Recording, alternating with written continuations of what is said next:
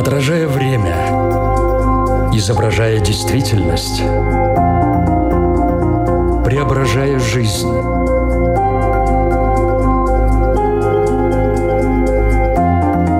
Форма выражения. Программа о том, как мы проявляем себя в этом мире.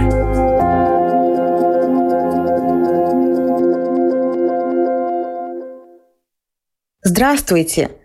Меня зовут Александра Плотникова. В эфире Латвийского радио 4 программа «Форма выражения». Вспомните, как в марте 2020 года наша страна, как и многие другие, чтобы защитить себя от распространения коронавируса, довольно быстро приняла решение закрыть границы. И пока они были на замке, ситуация действительно нормализовалась. Еще раз повторю два самых важных глагола «закрыть», чтобы защитить.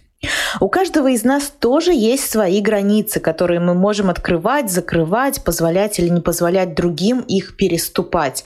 Однако не все умеют их даже осознавать, не говоря уже о навыке их расставлять. Почему так происходит? Зачем нужны личные границы?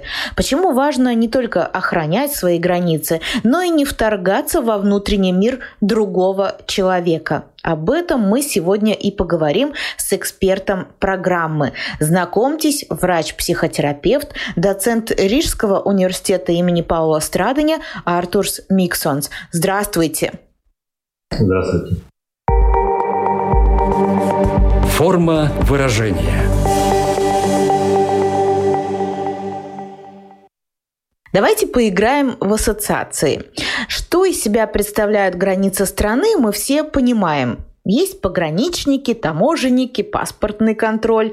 Вам задают вопросы, куда едете, с какой целью, что везете. А порой еще и виза требуется, чтобы попасть на ту или иную территорию.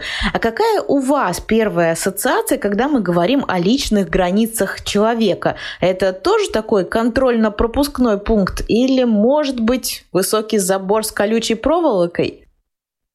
Даже об этом так не задумывался, но когда вы сказали насчет это как бы рубежа, где какие-то охранники там и паспорт проверяют и так далее, я думаю, как раз внутренние границы такие же. Но там не стоит, конечно, реальный охранник, но там стоит предыдущий опыт, который у нас был. Каким его дали родители, тети, дяди, учители, учительницы, где мои границы где они стоят. И они нам показали, где этот рубеж как бы находится, и что тебе вообще надо сделать, чтобы его пересечь. Нужен ли паспорт, можно ли с машиной, можно там, не знаю, с самолетом. Или вообще вопрос, можно ли вообще пересечь эту границу. Или просто тебе сказали, вот тут граница, и все. И дальше нельзя. Почему нельзя? Потому что я так сказал. И все. И, к сожалению, этот рубеж дальше у нас э, в жизни у очень многих э, там и остается.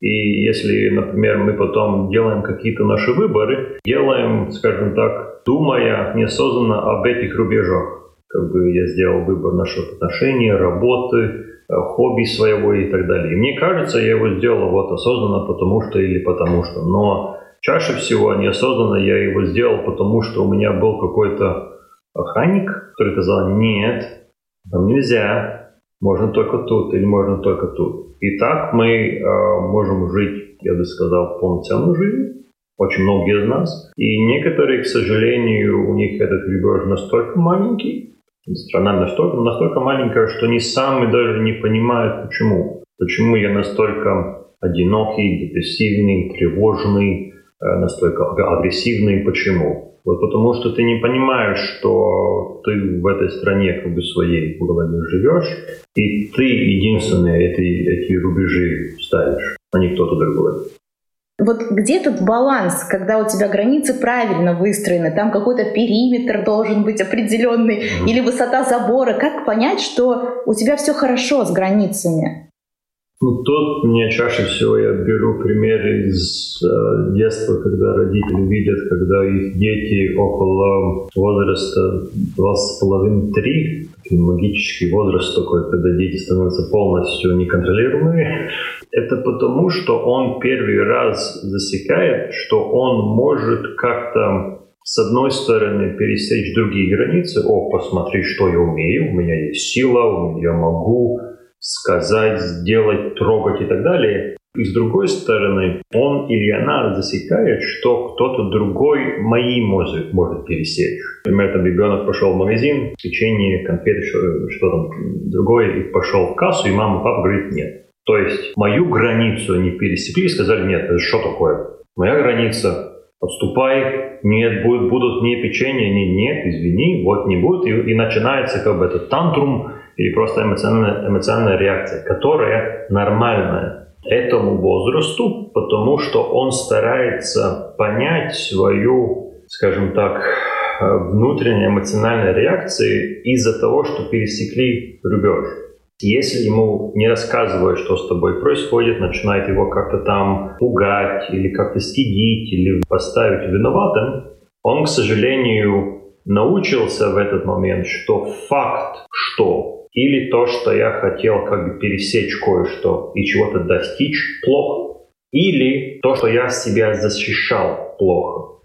То, что родители хотели сделать, это как бы, как бы справиться с эмоциональной реакцией. Но это не то, что ребенок научился в тот момент. Тут, конечно, вопрос, ли он будет это как бы использовать повсюду, что везде надо бояться пересечь, или как раз он дома это не будет делать, будет где-то делать в другом месте. И тогда эти все случаи, когда родители говорят, что ой, мой ребенок дома такой ангелочек, все прекрасно, в садике или в школе дает по башке всем и не понимает, откуда так? Потому что дома ему или ей не дали шанс говорить об этих чувствах, которые были, когда кое-что не работает то же время родители должны показать, что какие-то рубежа есть. Идем спать в такой час, чистим зубы тогда, можем это купить или не можем купить это тогда.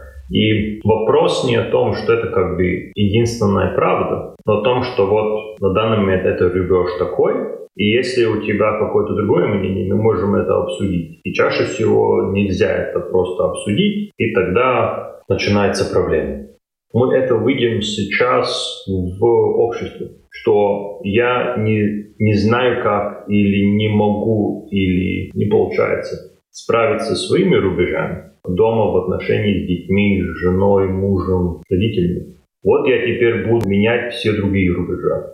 И когда я добьюсь того, что он или она что-то поменили, мне будет чувство, о, вот, спокойствие. Но печально то, что у этого человека в жизни ничего не поменялось. Поменялось только чувство на данный момент, что мне кажется, что кое-что можно изменить. Но в своей жизни ничего не поменялось. Ну и так, если границы мы строим, прорабы на этой стройке у нас получаются родители. Угу. Очень распространенная ситуация, которую вы назвали. Ребенок совершил это, взял эту пачку печенек, э, которую не надо. Как отреагировать? Ведь сначала идет вот эмоциональный всплеск, и, и, и что? Там, конечно, уже перед этим нужно смотреть на это. Если сейчас, конечно, слушают родители, у которых уже есть трехлетние, пятилетние и так далее, там, конечно, вопрос ли какие-то ошибки ли они не совершили до этого.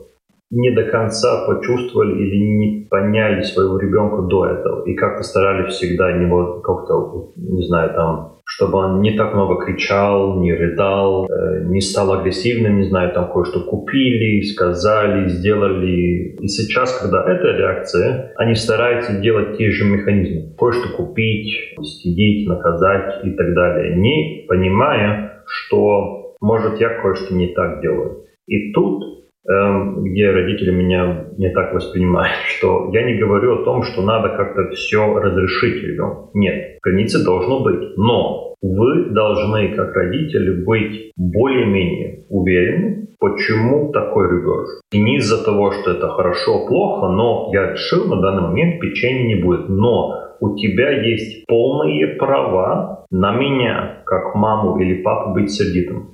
И то, что я сейчас стараюсь делать, это просто сказать э, две вещи. Одно – это я понимаю, что ты сердитый, то ты очень хотел печенье, ты можешь быть насколько, сколько злым хочешь быть на маму и папу, но границы остаются такими. И чаще всего две ошибки, которые родители делают, это не настолько, что они эту ситуацию не знают, как справиться. Они идут один или другой путь. Один путь — это стараться как-то подыгрывать э, рубежам ребенка. То есть, ой, так как-то стыдно все на нас смотрят. Ай, ладно, купим. Купим это, купим это, купим это. И это все. И только в краткосрочном смотря, это, конечно, выгодно. Потому что э, ребенок молчит, а что будет в следующий раз, когда он кое-что захочет? Захочет пойти к друзьям, захочет, не знаю, там не учиться, захочет кое-что сделать, спросить и так далее. Что тогда? Мы тоже будем кое-что купить? Но чаще всего так есть.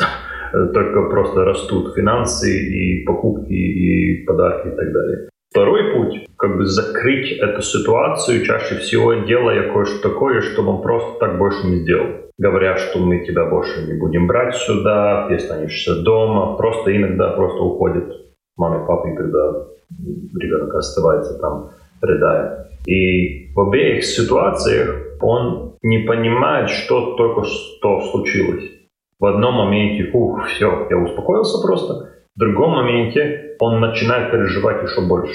Потому что родителям нужно там понять, что мотив ребенка в три года не использовать все ваши финансы. Его мотив не сделать вам плохую жизнь, его мотив не сделать вам больно.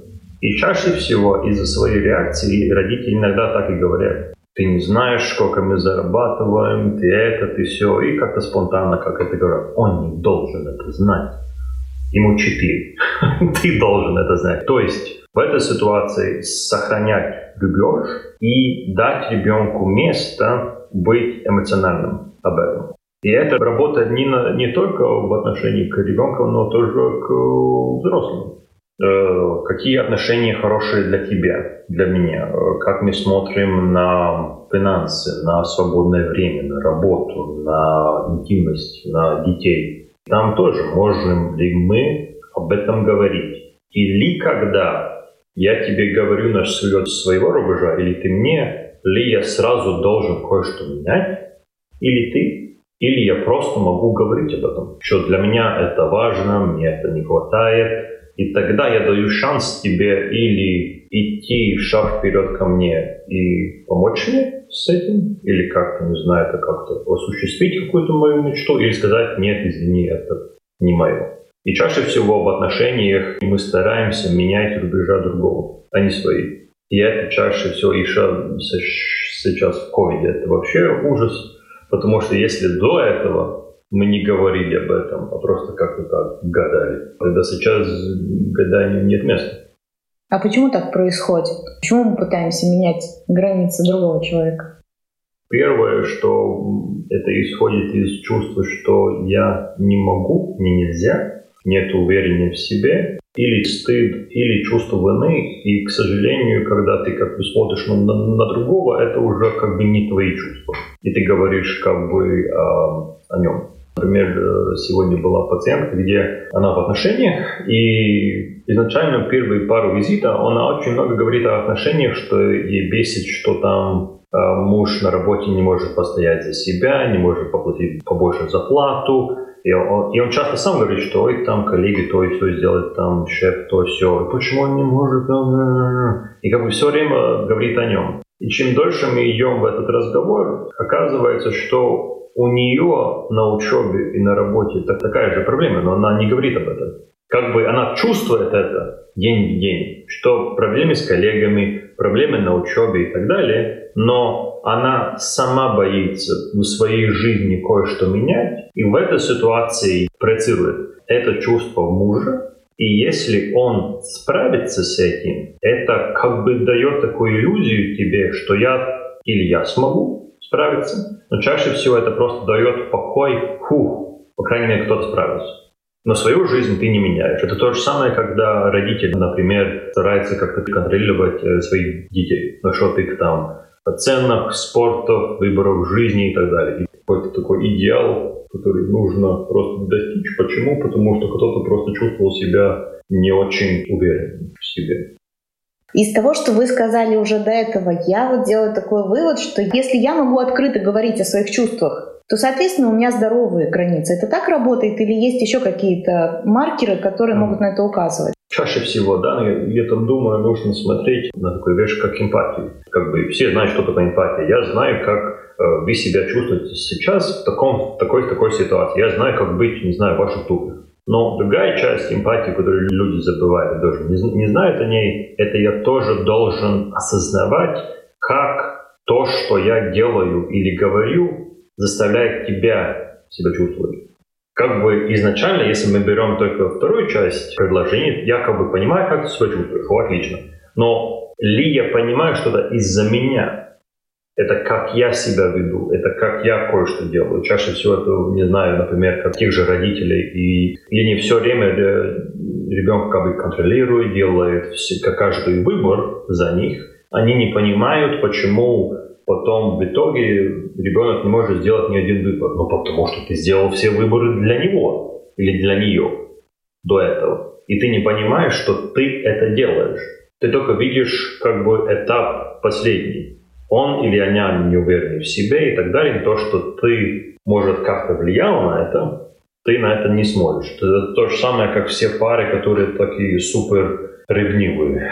Если мы в отношении, ты каждый день, приходя дома, встречаешь меня, я каждый день не где ты там была, Саш, слушай, ты кто там э, встретила там и так далее, это нормально, что в один момент тебе только появится желание встретиться с кто-то другим, который все время тебя не бомбит, не говорит кое-что и, и, и так далее. Там, конечно, кто-то может мне контраргумент сказать, он вот, если бы она не дала повод э, ревнивости, то тогда было по-другому. Да, но тогда, ну, расстаньтесь. Если ты настолько не можешь верить своей, не знаю, там, девушке или парню, или мужу, жене, а кто тебе мешает? И тут то же самое. Тут ты должен осознавать свои рубежа. Нет, я не могу справиться с тем, что у моей, не знаю, там, девушки полно коллег мужчин. Я не могу с этим справиться. Не то, что она плохая, я не могу с этим справиться. И я не хочу быть с ней в отношениях. Не хочу она не должна из-за меня менять работу, потому что я не могу постоять за себя. Это полностью другое. То же самое женщины. Или я могу как-то справиться с собой, что почему у меня такая ревность, может, я могу как-то работать над собой и так далее, и так далее. То есть мы должны смотреть на эту эмпатию. Люди иногда думают, так, я просто говорю о том, как я себя чувствую, и все должны это принять. Нет. Это очень большая проблема, которая сейчас у нас в обществе по вопросам семьи, сексуальности, по всему полностью. Как бы нет рыбажников никаких. Я это не говорю с идеей, что как бы сейчас мы должны быть супер консервативными или стриктными. Нет. Но какие-то рубежа должны быть. Мне может не нравиться то, что ты делаешь. Это не значит, что в такой ситуации я должен как-то сразу подключиться к тебе или ты ко мне. Нет. У нас у каждого свои рубежа, у тебя свои тенденции, выбор в жизни и так далее, у меня свое. Проблема у нас обеих такая, что я не могу принять, что это так. Одна тема, на которой мы говорим, что есть некоторые женщины, которые сейчас хотят просто быть там хозяйками. Но общество на них смотрит, ну так, не очень. Ну что там сиди дома? Ну а почему ты не хочешь быть бизнес-леди, идти там работать? Не хочу, иди ты. Не хочу, я просто хочу быть хорошей мамой, женой, и это дает мне радость. Но тут она должна довольно откровенно для себя сказать, ли это так. Ли действительно тебе хватает с тем, что ты заботишься о дому, о муже, о детей, о себе, или это какое-то хобби, или ты просто хорошо выглядишь, ну, это твой выбор. И ты не стараешься потом, чтобы себя лучше чувствовать, кое-что требовать от детей или от мужа. Это был твой выбор. Обратная сторона, женщины, которые идет в бизнес, в работе, очень много чего достижают, и тогда другие им говорят, а когда у тебя будут там дети, семья? А может, я не хочу. И это тоже нормальный выбор. И если одна смотрит на другой, она будет смотреть с такой, как бы, не знаю, немножко злостью, может, какой-то, не знаю, может, завистью. Но чаще всего, что вот такая жизнь, она, наверное, не очень-то счастлива. А как ты думаешь? Может, счастлива. По твоим критериям нет. Э, еще один пример, почему мы хотим другие рубежа изменить, Потому что то, что мы там увидим, провоцирует очень большую зависть. И если я чувствую зависть, э, чаще всего хочется или достичь то же самое, что я вижу, чтобы зависти не было. То есть у тебя есть, у меня есть, фух, все, спокойствие. Зависть чаще всего эм, проявляется тогда, когда у другого кое-что есть, что мне нет. И если это кое-что такое, что я, может, очень хочу, очень желаю, но не могу себе осознанно сказать, да, я этого хочу. И я, если это неосознанно, тогда, может, если это не, смогу достичь, я буду полностью это уничтожить. То есть, может, я действительно хочу, и чаще всего у меня есть некоторые такие тоже обратная сторона бизнес-леди, которые приходят на консультации, им бесит. Женщины сидят дома, все на мужика живут, тарара. И через очень много консультаций мы доходим до того, что они этого хотят. Просто сидеть дома, не думать ни о чем, но по ее опыту в жизни она не может себе это позволять. Ну, не, мог, не то, что не может позволять, она не разрешает себе это позволять, потому что это полностью идет напротив того, что делала мама или папа, или что ей учили и так далее. Хотя это может и то, что ты очень хочешь.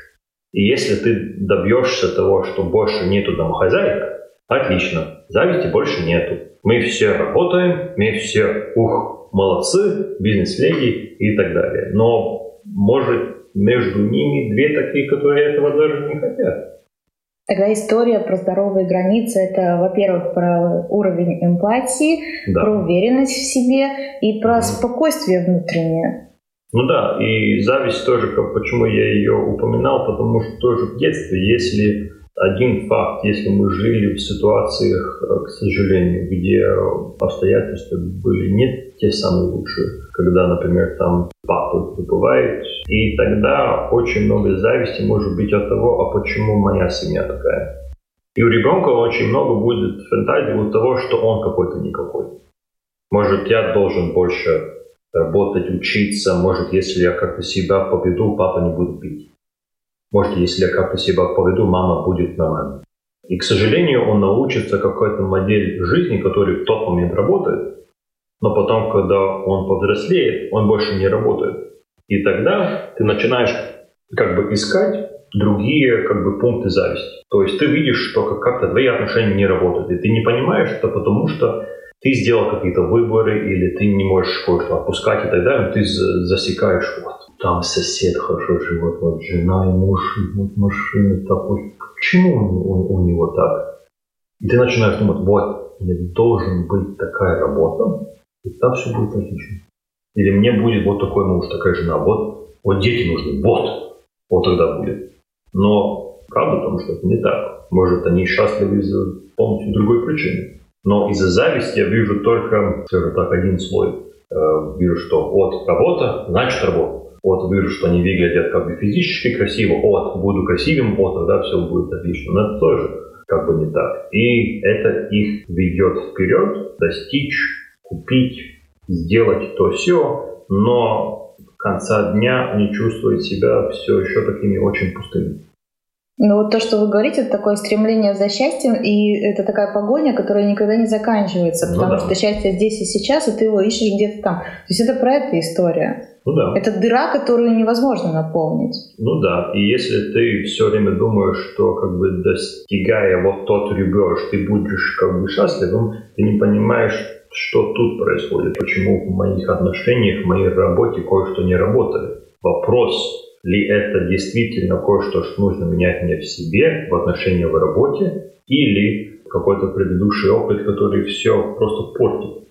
И это никак не связано с этим. В этих всех семьях, когда есть эта погоня за каким-то счастьем, чаще всего же, если так э, снаружи смотреть, на них там более-менее все есть. Но из-за предыдущего опыта, когда ничего не было, стараются или достичь этого счастья, или менять других вот я изменю вот эту часть общества, вот если они будут на меня смотреть по-другому, вот я такой счастлив буду. Ну, так не будет. Форма выражения – Напомню, что в эфире Латвийского радио 4 программы «Форма выражения». Мы сегодня говорим о личных границах, какую роль они выполняют, как они влияют на нашу жизнь. В принципе, это определенная модель жизни получается, мы уже выяснили. Вот смотрите, с одной стороны, родители играют действительно очень большую роль в этом процессе, но в какой-то момент происходит сепарация, хотя это совсем другое понятие, это все-таки когда ты отделяешься, но тем не менее, ты выходишь в новую взрослую жизнь, где ты уже сам за себя отвечаешь, с теми границами, которые заложили, вот они фундамент этот построили. Что теперь ты можешь с этим сделать? Их можно менять? Э, менять можно. Вопрос, когда вы использовали очень хорошее слово, это сепарация. Сепарация должна здорово произойти уже начиная с двух-трех лет. И если там родители из-за своего страха, незнаний, кое-что такое хотят не испытывать тревогу, и просто если ребенок всегда со мной, тревог нету, фу, все отлично. Пришел юный парень, 22 года, хорошее образование, начинает работать, но как-то все, все время такая тревога у него внутри. И когда он рассказывает свое детство с родителями, более-менее хорошая семья, а, обеспеченная, все время можно было как бы любое дать ребенку, но его выборы не были вообще. Как бы если он хотел там в 13-14 года, можно я пойду к друзьям? Нет, никакие друзья. Вот, когда будешь повзрослее, тогда можно. И все время был такой, нет, вот дом, никуда не пойдешь, вот тут, тут, тут, все. Я правильно понимаю, что вот давление, ревность, контроль, вот эти слова у нас uh-huh. уже звучали, сейчас вы начали еще опять новую ситуацию моделировать. Ведь это все размывает эти границы. Именно вот этот контроль, когда тебе не дают в становлении твоем это делать все выборы. контроль просто делает как бы две э, вещи для ребенка. Ну, скажем так, он две пути, так громко говоря, может пойти. Или для себя сделать, что это единственная граница, и других нету. В этом случае как бы то, что случилось, это когда ему стало 18, папа дал огромную сумму денег ему и сказал, иди, ты можешь иди тусоваться в Старую Ригу, да, и, и он так откровенно сесть и сказал, куда идти? Я никуда не шел 18 лет. И даже не знаю, как это пойти куда, даже не знаю, куда идти. И тогда, конечно, сейчас он старается как бы это делать и там как-то верить там друзьями, куда-то пойти, но это же большой тревогой.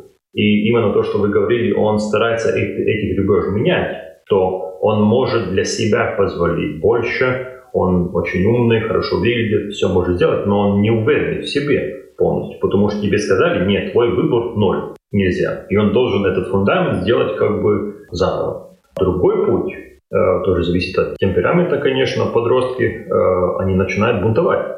Нет, что дает родителям сделать рубежа все жестче, контролировать еще больше, больше, больше. И тогда как раз не развивается как первый ребенок, который такой закрытый в себе, нет рубежов нету, но так все рубежа, рубежов нету. Я пересечу любой. И тогда как раз у них становится проблема, когда они попадают ситуацию, где нормальные рубежа, они не знают, как в них функционировать. Потому что в их мозгу появился мама, папа, который ставили рубеж. Но это не так. И у них очень большие проблемы в работе в отношениях. И потом с им, э, их детьми. Потому что ставить им рубежа трудно. И на работе, где нормально, всегда какие-то рубежа есть. Они все время думают, что это как-то очень персонально к ним, это несправедливо, почему-то и так далее. Хотя это просто то, как это работает. А в отношениях это выражается тогда в том, что второй человек может свободно переступать эти границы? То есть это такой или дом на распашку? Э, или это, или когда, например, им спрашивают, эй, ну как, как то может, давай договоримся об этом, а об этом им начинается как бы идея, что их контролируют. Хотя это не так, это может у них просто спросили, эй, давай как-то друг друга поймем, будем стараться как-то друг друга как бы ценить, но логично они, может, это как-то понимают, но эмоционально им кажется, что меня стараются как-то менять, на меня влиять и так далее. Но когда ты начинаешь глубже поговорить, ты понимаешь, что не так. Их не стараются не там менять, ничего такое, но это их реакция. Можно, конечно, быть так, что такой человек встретился с таким, который старается менять рубежи другого. Тогда потруднее, потому что там не просто фантазия, иллюзия, что тебя стараются менять, но так реально случается. В итоге, да, очень много ситуаций, когда или очень рубежа ставят. Другой вариант, который может быть, когда ребенок ставит такие очень серьезных рубежах, когда в семье их не было вообще. Папа в своем мире, мама в своем мире, не было никаких рубежей. Это ты просто отдан сам себе? Они были или в работе, или в алкоголе, или как-то в своих ссорах, в своих как-то, может, депрессиях, в своем как бы грусти какой-то. И тогда просто ребенок чувствовал, что ну, никто ему не дает путь никакой. И тут как раз полностью обратно. А, они становятся очень такими строгими к себе, потому что в их голове идея такая, что у меня так никогда не будет. Никогда не будет сценария, когда я буду настолько хаотичным, как они. Никогда больше. И тогда, к сожалению, когда кто-то им спрашивает быть немножко, ну давай быть там спонтанной, полегче и так далее, им это ассоциируется с таким хаосом и с таким, да, насколько противным. Они даже не подпускают себя к этому. И поэтому им нужно полный контроль над собой, отношениях, детьми, всему. То есть это может развиваться в двух сценариях. Один из контроля, это может произойти, или от полного хаоса, из где в семье, как я уже говорил, где алкоголь, где насилие какое-то, эмоциональное, физическое, сексуальное, там, без разницы. Вот те люди, которые нас сейчас слушают, они, я думаю, все-таки увидели очень много знакомых ситуаций, кто-то понял, что они даже никогда не задумывались и не видели, как вы говорите, о том, что это вообще связано с границами. Что мы можем сказать тем, кто услышал нас, увидел этот момент в своей жизни и хотел бы что-то изменить? Я бы советовал в первую очередь, если заметили кое-что, не начинать сразу кое-что менять. Это первое. Э, изначально, может, надо понять, как вы там попали. Или это вы как-то слушали все время других, или как-то вы не смогли за себя постоять, или вы кое-что боитесь, или как раз вы кое-что отложили ну, какое-то время, и посмотреть, как, как вы оказались тут, где вы находитесь. То же самое, как если бы я заметил бы, что у меня, не знаю, там лишний вес, или у меня кое-что физически болит. Конечно, надо вот сейчас диета, больше двигаться и так далее. Это хорошо, это то, что надо делать. Но должен посмотреть, как я тут попал. Э, не знаю, там, кушаю не в неправильные времена, или я слишком много сладостей кушаю, или у меня какой-то стресс, и из-за этого я много кушаю. Или, может, мой режим дня такой, что я нерегулярно кушаю. Если я это нахожу, я могу это уже изменить. То есть засекли, почему. Тогда тем людям, которые все контролируют, довольно трудно будет первый раз за отпустить немножко. Это родители немножко отпустить детей, в отношениях немножко больше полагаться на другого, поверить другому и как бы ценить другого. У тех, которые как раз было чувство, что за них все контролируют, им как раз наоборот будут первые шаги как-то больше постоять за себя. И не только говорить другим о том, что мне не нравится, то, что я не хочу, но как раз может первый раз за свою жизнь понять, что я хочу. И очень многим из них, наверное, опять будет, я, я не знаю. Не надо этого бояться, потому что сейчас вы можете поискать тоже. Ну, это просто надо подумать, позволить себе вообще об этом подумать, это именно, уже начало. Именно. Изначально это хотя бы дать себе шанс э, разрешить себе думать об этом. Была такая пациентка, которая говорила, что ей как бы бесит, э, она работает с 9 до 5, хочет кое-что другое.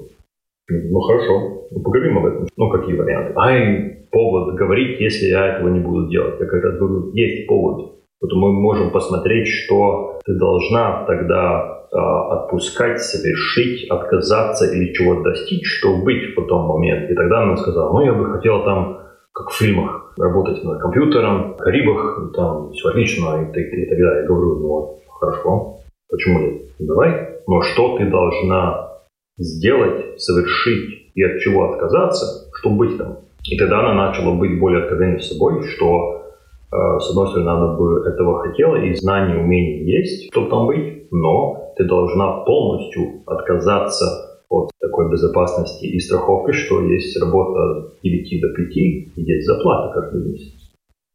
Там такой, может, не будет изначально. Будет такая нерегулярная, не будешь знать, что и как. Там очень много знакомого, с одной стороны, есть это хорошая часть, там свобода, свои часы, работа и так далее, но есть и вторая сторона.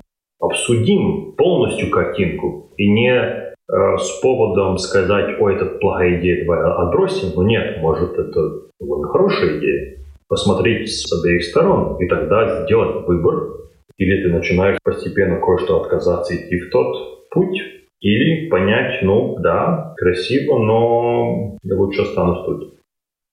И не стараться как бы все время себе как бы винить себя о том, что ты осталась. Ну, был сейчас такой выбор, может, через три лет ты куда-то уйдешь. Это то же самое, как пары, которые в отношениях и кое-что не работает изначально в визитах о том, что мы говорим, это даже говорить о возможности, что вы развелись бы.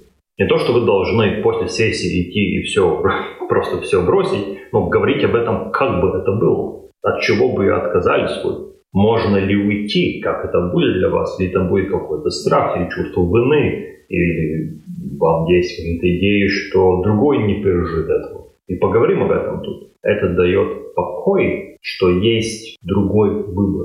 Даже если я его не делаю, у меня он есть я могу уйти в любой момент. Но если такого даже мысли нету, появляется такая довольно большая беспомощность, что выхода нет. Я в, это, в эти отношения, я в этой стране, я в этой работе, и все. А выход же есть всегда? Конечно, всегда есть выход, но ему будет цена. Наша программа подходит к концу, но я не могу не задать этот вопрос, потому что внутренние границы очень часто и даже внешние, если мы говорим, связаны с одним глаголом — «защищать». Мы разные глаголы сегодня использовали. Строить границы, менять границы, не заходить, не нарушать границы другого человека. А в каком случае и как их все-таки надо защищать?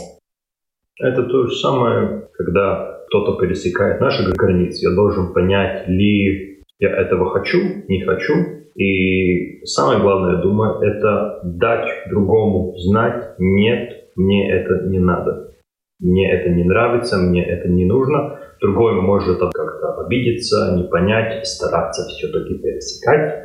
Но тогда вопрос мой, ли я продолжаю защищать или начинаю злиться, вот как ты так не остановился? Ну, это его проблема. Вопрос ли ты сам смог себя защитить или нет. Проблема, конечно, если мы говорим о детей, они там этого не могут. Если ему 3, 5, 9, ну, но если у тебя уже 15, 16, 20, 30 лет, ну извини, там отговорок меньше, потому что да, там есть предыдущий опыт и страх, и стыд, и чувство вины, и все, все такое, но там есть выбор защитить себя. Да, неловко, да, страшно, да, как-то кажется, что это я точно не сделаю, но хотя бы нужно стараться это делать. Для меня эта программа была очень познавательна с той точки зрения, что границы это всегда кажется что-то, что тебя ограничивает. А оказалось, что границы формируют твой путь по жизни и на очень многие вещи влияют. И с этого ракурса было действительно очень интересно взглянуть. Мы как в музее с вами ходили и смотрели, казалось бы, на известные шедевры, но совсем под другим взглядом. Я очень надеюсь, что кто-то вместе с нами с удовольствием прогулялся. Э, резюмируя Резюмируя все, что мы сегодня говорили, что самое главное вы хотели донести до наших радиослушателей?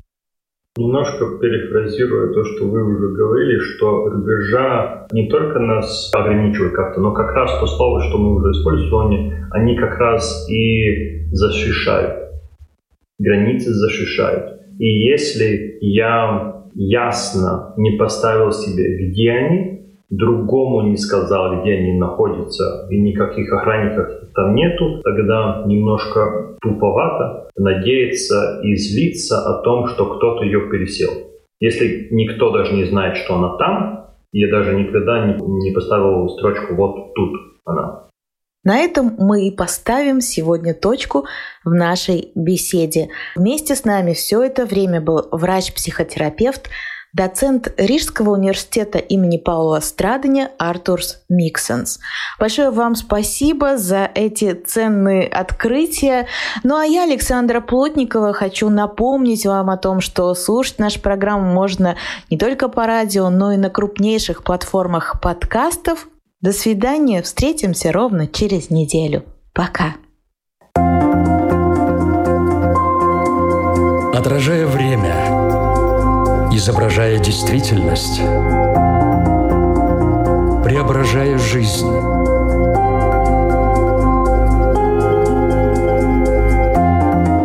Форма выражения. Программа о том, как мы проявляем себя в этом мире –